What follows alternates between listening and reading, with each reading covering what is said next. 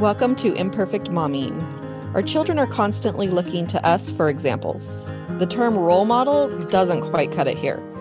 We are shaping their worldview with every move we make. You see, it's not in the lectures we give or moments where we are actively attempting to teach them. It's in the micro movements we make, the unconscious ways in which we navigate life.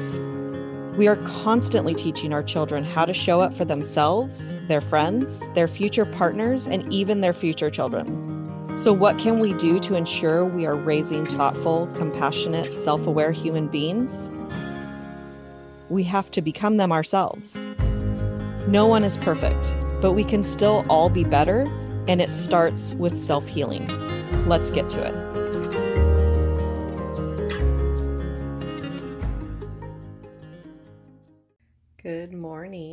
Um, happy moms for our mom happy hour. Um, and uh, welcome if you're listening on the Imperfect Momming podcast. Um, so I'm a little late as um, per usual when I am out of my routine. Um, there's something that, you know, I have a little bit of a story. that I want things to look right. But what I really think it is is that I want things to feel right. Um, and those are connected sometimes, but but very very different. Um, I am coming to you live from Toronto, Canada. Um, I kept saying, "I'm going to Canada. I'm going to Canada," and my friend was like, who lives here, she's like, Canada's a big place. That's like saying I'm going to the US. so I'm in Toronto, Canada. Um, I am three hours ahead of my normal um, schedule. So um, it is nine o'clock here um, where I'm at, but it is six in the morning where I'm from. Um, anyway, so Canada is, Toronto is beautiful. Um, I'm loving it. Although yesterday I literally didn't go outside like the whole day. So I'm to have to do that as soon as we get, um, as soon as I jump off of here. Um, so I'm, I'm in Toronto. I'm doing a virtual event, which could literally be done anywhere. Um, but this virtual event used to be live, and I I went to it live uh, three times, and now I have been to it virtually five times, and I like live better. Like I liked I liked a virtual for a while, and then I'm like, mm, I really like live. So um, I uh, I have a friend that um, that I met in this community and I came to visit her. So, um, this is my first time out of the the U.S. as an adult. Um, so I got my first stamp on my um, on my passport, although I don't know that they stamp it anymore, and that was a little disappointing because I don't remember getting a stamp. I remember it getting st- scanned, and I remember my face getting scanned, and that's about it. So that was a little disappointing, but I got my first stamp air quotes on um, on my pot on my passport. Um, so something came to me on Monday that that I thought was a really interesting thought, and I had to write it down because um, it has fallen out of my head multiple times. So when we say that something is right or wrong. It's a judgment. Because the question can be asked right for who or wrong for who. I'm going to digress for a second, but I have a point, I'm pretty sure. So I have in the past not really been open to um, to people that that dress in drag. Um, I was I'm not ooh, I hate you or anything like that. It just wasn't something that was something that I understood. It wasn't something that I celebrated. Um, and like, even when my friend said that she's been watching RuPaul's Drag Race, I'm like, okay, whatever. Um, I don't understand why, but okay. So when we got here, she asked if I wanted to watch it. And I like having background noise, and I was a little curious, so I watched it. And um, the thing, like, I freaking love it. I love, like, I love drama. Um, America's Next Top Model was my favorite kind of drama that I love to watch, um, besides my soap operas, um, which I can't watch while I'm in Canada. By the way, did you know that when you go to other countries, that your um, Hulu and Netflix uh, accounts don't work. It's crazy. Anyway, um, so when um, when I'm watching, you know, RuPaul's Drag Race at the at at some point, RuPaul says that we're born naked and everything else is drag. And that really goes hand in hand with pretty much what I've been learning is that we that anything that says we can't do something is just a story. Um, I'm fairly certain I've talked about my fear of spiders on here. Um, I've talked about this story so much, I don't know if I'm repeating myself. So if I am, I apologize.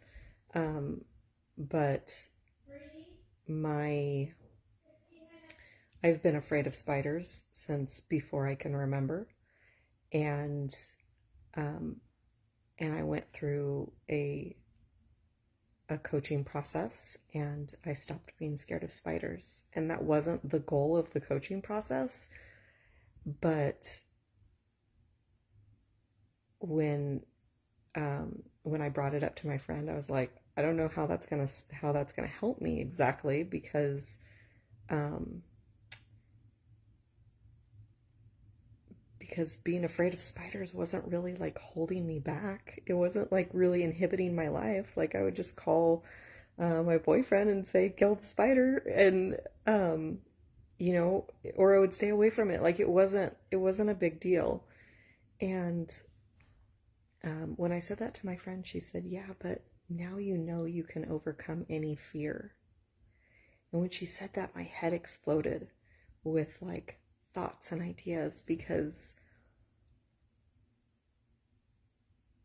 like,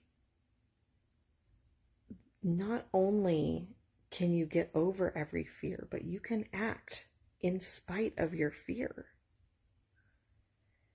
Um,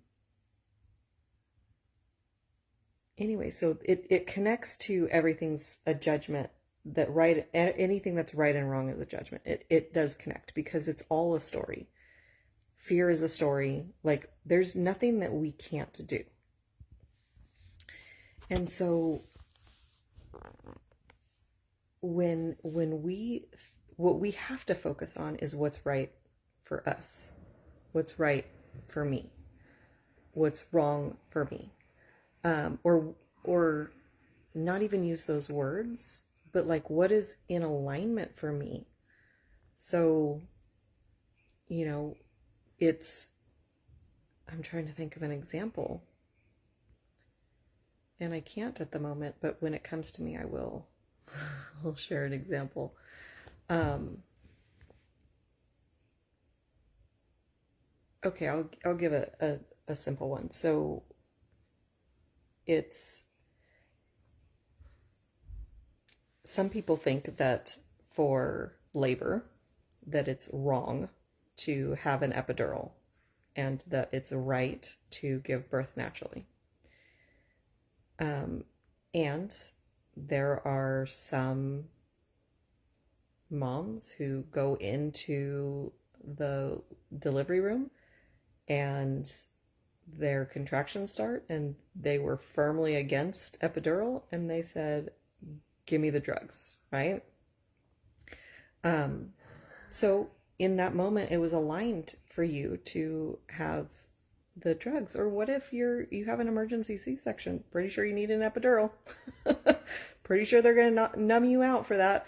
Um, I didn't have an emergency C-section, but um, it was a planned one, and they they gave me an epidural, and it was the first time. Like it was very important to me to have birth or to give birth naturally, um, and like the the third surrogacy baby that I had, the mom didn't care if I had medication, and so I was like, well, I my sister-in-law said that fentanyl was like just took the edge off of of the pain and I'm like, "Well, I would love to take the edge off. That sounds fantastic." And they gave me the fentanyl and I felt every single edge, so it didn't even work.